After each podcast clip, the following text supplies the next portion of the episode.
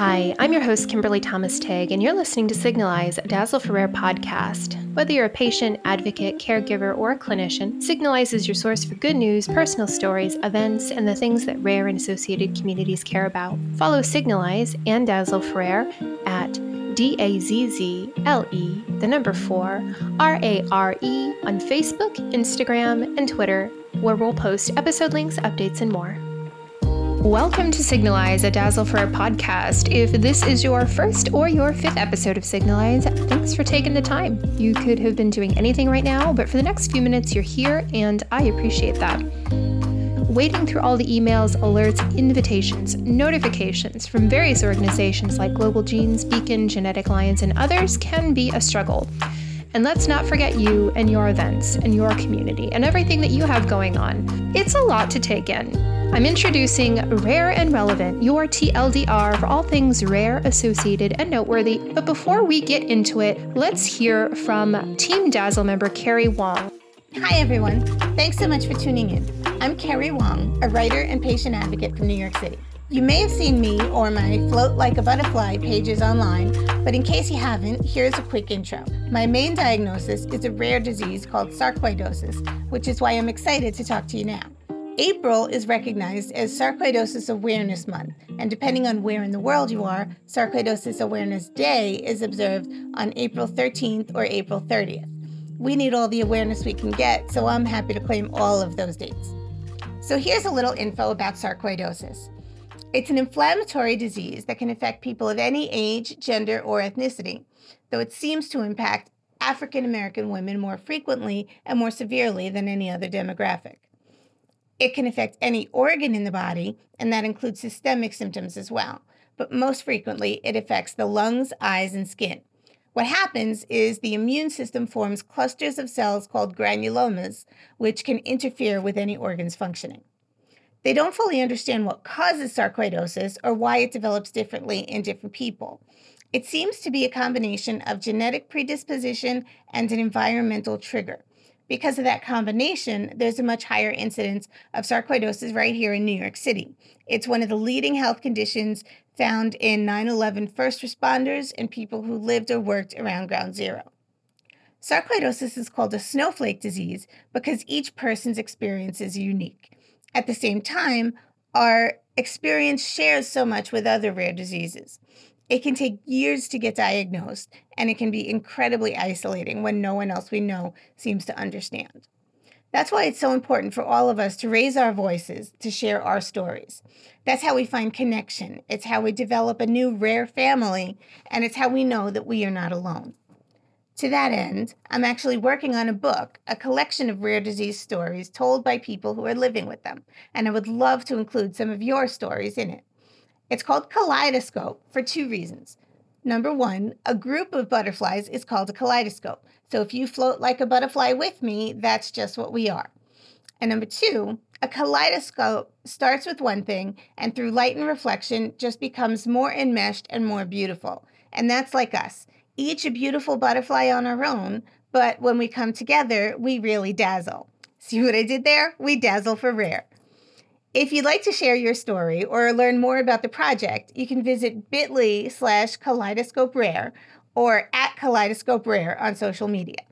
You can also find me at bit.ly slash float like a butterfly or float like a butterfly column or at butterfly K on all the socials. One quick spelling note. Like I said, I'm from New York, so I spell it how we say it. That's B U T T A H fly. So thanks so much for listening, and a big thanks to Kimberly for lifting all of our voices here and through Dazzle for Rare.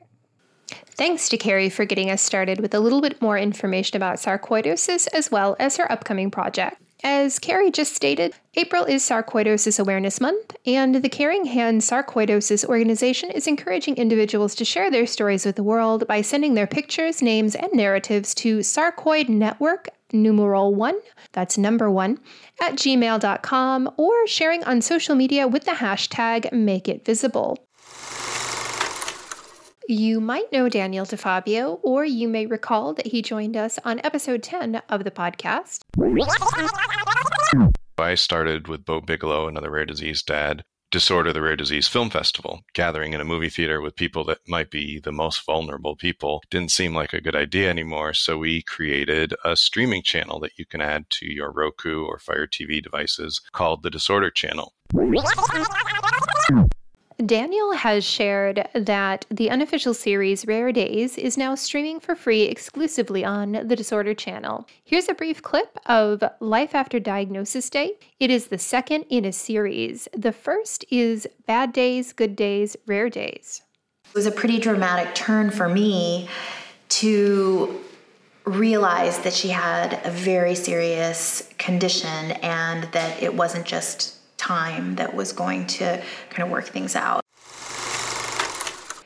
The Disorder channel is available on Roku and Fire TV devices. I had a little trouble finding it myself on Fire TV, but it is there. If you catch this or any of the other programs on TDC, let uh, Daniel or Bo know that you heard it here on Signalise the Dazzle for Rare podcast. So sit back, relax, grab a cuppa, and get ready for your dose of the concentrated TLDR with Rare and Relevant. This is Esophageal Cancer Awareness Month, all of April. Esophageal cancer is a type of cancer that affects the esophagus, the tube that carries food from the throat to the stomach. According to NHS Inform, esophageal cancer doesn't have any symptoms at first, but as the cancer grows, it can cause swallowing problems or other symptoms. This is also Fabry Disease Month. This genetic condition affects the body's ability to break down a specific type of fat, leading to the accumulation of fat in the body's cells. This results in various symptoms such as pain, kidney problems, and heart disease. On April 28th, we observe KIF1A Day. This day is dedicated to raising awareness of KIF1A related disorders, a group of rare genetic conditions that affect the nervous system. KIF1A Day aims to increase awareness, improve diagnosis and treatment, and ultimately find a cure for these disorders. According to KIF1A.org, every year on the 28th of April, we honor our superheroes battling KIF1A associated neurological disorder. The 28th also happens to be recognized around the world as Superhero Day. Also on the 28th, we have Undiagnosed Children's Day. This day is dedicated to raising awareness of the challenges that families of undiagnosed children face. It highlights the importance of early detection, diagnosis, and treatment for children with rare diseases, ensuring that they get the care and support that they need, and in many cases, this is life saving care and support. Moving on to some Facebook events. If you're on Facebook, here are some events that are coming up. All the relevant links will be in the show notes if you're interested in any of these events. If you or a loved one is affected by hydrocephalus, the Hydrocephalus Association is having their first Breaking Barriers Men's Talk. This event is hosted on Facebook. As you know, we love to see a good men's group online providing support, so we are always happy to share these events when we find them. Also from Hydrocephalus Foundation on May 10th, we have Bench to Bedside How Does a Drug Treatment Get Made? This sounds like a fascinating webinar. Uh, you can read more information on the event page, which again will be in the show notes, and hopefully it'll have the correct date. That's at 7 p.m. Eastern Time in the US. On the 27th, we have United Leukodystrophy Foundation event, Caregiver Online Support Group. This session also has a Zoom registration link. If you or your organization, advocacy group, practice, or other rare and associated condition focused entity of whatever sort have an event of interest to our communities to share, make sure you get it listed on the Dazzle for Rare Community Events calendar. You can find it on our website, dazzleforare.net, or you can reach out to me for more details on how to access it. It is available on your desktop, on your laptop, on your phone, wherever you are and have a Wi Fi connection. Now we have some news bits and bobs from the US and UK. The disability badge ban and Dame Judi Dench. Interesting. Dame Judi Dench has opposed a ban on blue disability badges in the York City Centre that was introduced by York City Council in November of 2021. This was to allow the installation of quote unquote anti terror bollards or posts in the city centre. The ban prohibits blue badge holders or those who have blue disability badges on their vehicle or inside their windshield from parking in pedestrian areas within the city's central footsteps. A new study by postgraduate students from, from York Law School concluded that the ban is discriminatory toward people with disabilities and gives insufficient weight to their rights. The study interviewed disability rights academics, counterterrorist specialists, and former police chiefs about the policy and claimed that the council's actions depicted disabled people or people with disabilities as a hindrance. The council rejected the report's findings, but the campaign group Reverse the Ban, which received support from Dame Judi Dench, is calling on the council to overturn these restrictions. CRISPR therapy cured a woman's genetic disease. 37 year old Victoria Gray has become the first patient to be treated with CRISPR gene editing for sickle cell anemia. Sickle cell anemia is a blood disorder that, at the least, causes excruciating pain and crisis situations, and at the worst, can result in death, and there's quite a lot in between. In July of 2019, Gray received a new therapy involving CRISPR's molecular scissors to cut her genome at the position of the BCL11A gene, which switches off fetal hemoglobin production after birth. Woo, that's a mouthful. The cells are then repaired where they were cut, rejoining their ends, but the gene has been disabled at this point. Doctors then transfused Gray with her own edited cells after killing all the diseased blood cells in her bone marrow with chemotherapy. Gray now feels like she has a new life ahead of her and described her new cells as the closest thing to a cure that has been since the disease was discovered 113 years ago. The new therapy will cost around 3 million US dollars and is expected to be approved by the US later this year and in Europe sometime later. However, it is unlikely that this therapy will reach many patients in developing countries, particularly those that do not have universal health care. Healthcare equity and healthcare access in developed and developing countries is very much an ongoing conversation. So stay tuned. We look forward to talking more about that in the future. The next story is a particularly upsetting one and touches on the topic of misdiagnosis. A mother was diagnosed with end stage terminal uterine cancer and she is encouraging women to persist and advocate with medical professionals if they suspect an ongoing health issue. Kelly Pendry from the UK experienced strange symptoms for several years before her diagnosis. These included heavy periods, severe pain, weight gain without explanation, and a swollen tummy. After describing her symptoms to a doctor, she was advised to consider going on the contraceptive pill or getting an IUD, known as an intrauterine device, and was prescribed antidepressants. Kelly said her initial diagnosis of benign fibroids was not until November of 2020, and her condition had reached a terminal stage a year later following a lung biopsy. Although Kelly would like to have a hysterectomy, the option is no longer available to her on the NHS. She is receiving chemotherapy at the time of reporting. Her husband is hoping to raise 50,000 pounds to pay for her to have surgery in the United States. Kelly hopes that her story will help others, saying that she felt like a drama queen and was overthinking and that it was all in her head. She hopes that women will be encouraged to demand to be heard if they suspect a health issue. While Kelly is realistic about the future, she wants her children to know that she has tried everything possible. Truly, this is a heartbreaking story, and while we do strive to share uplifting stories and great news, there there is often sad stories in our communities. And I'm sad to have to share that with you, but it is important to talk about. Now, for something completely different, I do have some good news for folks who play video games, whether they are on the PC or on a video game platform. The Sims 4 has released a recent patch update to their base game that adds more inclusive character customization options, such as medical wearables like hearing aids and glucose monitors. The update marks a big step forward for inclusivity in the game and has been met with enthusiasm from folks in disabled communities. These new assets are purely aesthetic and don't affect gameplay. I personally play The Sims, as does my husband and my son, and I was deeply moved when I opened my game and saw these for the first time. I didn't expect to feel emotional about it. Even though I don't personally wear a glucose monitor or a hearing aid, I have worn and do wear medical devices to monitor my health and my vital signs. It's a good thing to to see folks in our communities having a sense of validation and this visual representation in the game for those who do use these devices. Medical aids often are an important part of our identity and of our lives, and being able to create a character that reflects your own experience is a powerful thing. For players who want to create their sim self in the game, this is a nice piece of storytelling and it adds some authenticity. Quick disclaimer if you're struggling currently and talking about mental health is not where you are right now, please come back to this part of the podcast at a later date. For those who are staying with me, I'm not a trained mental health professional. If you're struggling, you're not alone, not by a long shot. And I mean that in the most reassuring way possible. And it's not abnormal or strange to have difficulty naming the emotions or the things that you're struggling with. I'll drop uh, the numbers of some different services in the show notes.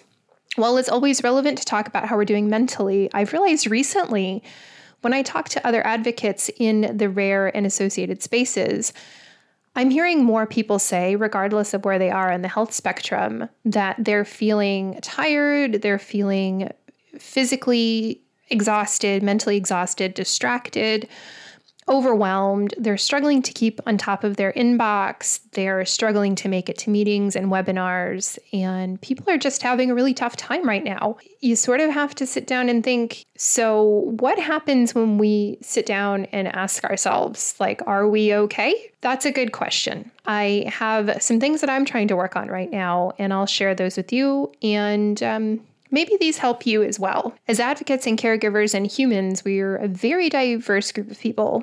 So we may experience connections to our emotions differently than some of the people who are around us. It can be hard to label the feeling that you're feeling, especially for those who are neurodiverse among us or those who are dealing with challenges caring for someone who is rare or chronically ill. And in our home we struggle with naming our emotions. Personally, in my home, we struggle with this. And it can be difficult to name what we're feeling and to explain that to other people. So you're not alone if you find naming your emotions difficult. Instead of trying to put a name to what you're feeling right now, maybe a moment of silence to focus on your body and mind could help. Taking a few deep breaths, using a breathing pattern that works for you whatever emotions or sensations come up, letting them be without judging them or without trying to banish them. That's difficult. Again, I struggle with that too. But after trying this, ask yourself how am I really doing? Am I okay or am I trying to be okay? This may bring up some unexpected emotions. If you're feeling overwhelmed, try to find a safe way to release that energy. You could cry, talk to a friend or a pet. I talk to my cats all the time. Or you go for a walk, which, again, I go for a walk with my cat all the time, if that's something that you're physically able to do. If you're not, um, there might be other things that work well for you. But taking the time to process these sensations and feelings as they come up, you might be able to start working with the underlying stuff and know where you're starting in this moment. Another idea is to seek help if that feels appropriate for you or that's something that you feel comfortable doing. So, reaching out to a mental health professional, to your GP, to a trusted friend or family member in the UK, we have the Samaritans, and they're available on the phone or via email, and they're very helpful. In the United States, there are various organizations available by telephone or for online support, and there are lots of support groups on Facebook. If you do need that resource or someone to talk to, these can all be very helpful being kind to yourself and not judging yourself is another great one. And it would be great if it were easy to do. I struggle with that as well, being kind to myself.